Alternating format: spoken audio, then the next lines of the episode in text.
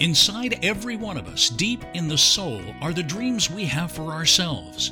Dreams of what might be, of what we might become, and how we might change the world by changing ourselves. You can achieve whatever you can dream. All it takes is a plan and the right teacher. Welcome to Success Left a Clue, the inspiring podcast from Robert Raymond Riopel who has traveled the world for over 15 years, unlocking the dreams we all have. And now, here's Robert. Well, welcome everybody to Success Left a Clue. This is episode number 18, and let's get rocking and rolling today. You know, I just returned back from an amazing event in Orlando where not only did I get to host an event and do some teaching, but I was able to be a student, sit at the back of the room, watch listen and learn. And uh, yeah, ah, there were some amazing, amazing people. And one of the lessons I learned that I want to kind of talk to you right about, talk to you about right now, that I learned was from a gentleman by the name of Sam Crowley. And Sam Crowley, now check him out, S A M and then Crowley, C R O W L E Y. He is a podcasting king. And Sam Crowley, one of the things that he was talking about is he was talking about podcasting and the proper length, what they've showed with research. And first of all, I'm going to suggest you check out his podcast. It's called Every Day is Saturday. An amazing story behind it. Check it out. I won't go into the details, but I believe you'll really, really enjoy it. And like me, he's a little bit crazy, which is totally awesome. And one of the things he was saying is that in all his time research from you know people's commute time and all that, what they boiled it down to is a perfect length of a podcast is going to be between about 12 and 15, 12 and 17 minutes. And so that's, you know, I, I thought, wow, I hadn't had that information before. And so I'm, when he said that, I was like, this is pretty cool. And my data backs it up as well, because most of my podcasts are right around in that length and we're doing great on the downloads. It's when I do like an interview that all of a sudden where we're an hour or like podcast number 12, where we're an hour and 12 minutes, we're still getting downloads, but not as many. And so that was a nice light bulb that went off in the head for me. And so I thought I'd toss that lesson back to you and just let you know, especially those of you who want to do podcasts of your own. It's a clue of success. That's what this program's about. That's what this podcast is all about. Success left a clue. That was a great one coming in from Sam Crowley. So, Sam Crowley, thank you for that. Now, what's today's episode about? Well, today I've decided to call this one really interesting name. Don't let your success be your identity. Don't let your success be your identity. And let me tell you what I mean by that. You know, so I'm I'm back home now we I've got a month to just down uh, or wind down, relax at home, be with family, all that amazing stuff. And so, you know, it's, it, it is even depending on when you're listening to this. I know it's already the new year, but this is being recorded right in the heart of the holiday season right now. And so we're decorating the trees, we're decorating the house, we're getting things ready. You can have family over, all that fun stuff. And one of the things that my wife Roxanne and I love to do while we're preparing and doing things around the house is we love to listen to shows, especially inspirational shows, uh, you know, holiday shows if that's the case, if it's around that time. And one of the shows that we happened to be listening to was by Oprah from her own network, and it's called, you know, Where Are They Now? And this was a special episode on Olympians, people that are, you know, are future Olympians, current Olympians, or past Olympians. And they're going through and listening to their stories. And something that I heard again and again from the people who are past Olympians that really hit me and really resonated. I'll tie that in in a little bit. But what they were saying is they're talking about how, you know, when they were in the Olympics, whether they were a bronze medalist, silver medalist, gold medalist, and of course, to be on this show, they all ended up being gold medalists at least. And they were talking about the transition, transitioning from when they decide to step back from the Olympics and actually go into everyday life, going from where their whole life was defined by who they were as an Olympian, practicing hour after hour after hour, day after day, week after week, month after month, year after year being ready, being an Olympic level, at Olympic level athlete, you have to be totally inundated and totally just immersed in that world. And so that was their life. And so that kind of started to define who they were. It, it uh, seeped into the psyche and it became who they were. And for the most part, like one of the Olympians, and I can't even remember which one it was, but their job now, one of the things they love to do, their passions, is they work with Olympians in that transition. Because what a lot of people don't know is that when an Olympian goes from being a world class, the best in the world, and they step back, a lot of them end up going into depression. They go into depression because all of a sudden they've gone from the top of the world to what now? Who am I? Who am I outside of the Olympics? I don't know who I am. And for a number of them, they actually struggle with that. They struggle to identify and think about who they are, figure out who they are. And for a lot of them, it takes years if they ever come out of it.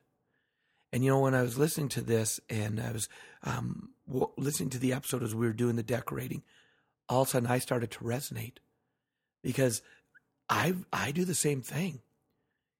Olympians are no different than anybody else. We all, you know, can build into and we can all end up having our identity identity be tied to what we do instead of who we are. And I'll give you the example from my life. So here we are, 2004. I finally get the chance to do my first training. Just me, assistant trainer, full on doing all the data and delivering the whole data, 1,200 students. And next thing you know, I'm in that euphoric stage of traveling around North America at the time and then eventually the world, teaching people. Day in, day out, I'm immersed in that immersed. And of course, I luckily I am kept grounded by amazing people in my life. So I don't I go through what I call the starstruck stage. Every trainer does. As I teach trainers, and I've trained thousands of them around the world, I'll tell them I don't care who you are. You're going to go through the starstruck stage where it's like, wow, look at me. Everybody loves me. And that's the same thing athletes go through. And it's not a question of going through it. The question is, is how quickly will you get through it? So listen to that because this is doesn't just pertain to um, training to Olympics. This uh, you know pertains to every area of your life. If you're good, if you get to the top of a game, if you get near the top on that climb, you're going to go through a starstruck stage. And the question is, how quickly will you get through it? And so I started going through that starstruck stage. Next thing you know, I'm doing 40 to 50 full on trainings a year on average, my wife Roxanne and I are home two days a month. We are totally immersed in this energy of being on stage in front of hundreds, being on stage in front of thousands of people, changing lives, having a blast.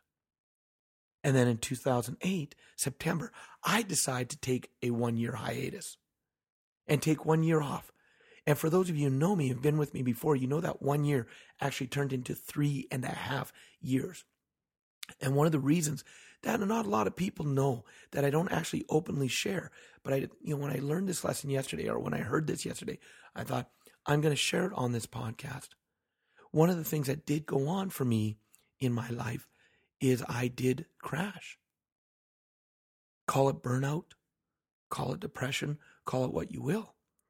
But one of the things that did cause me to take a little bit longer than a year to come out of my hiatus from that break is I went through that kind of identity crisis.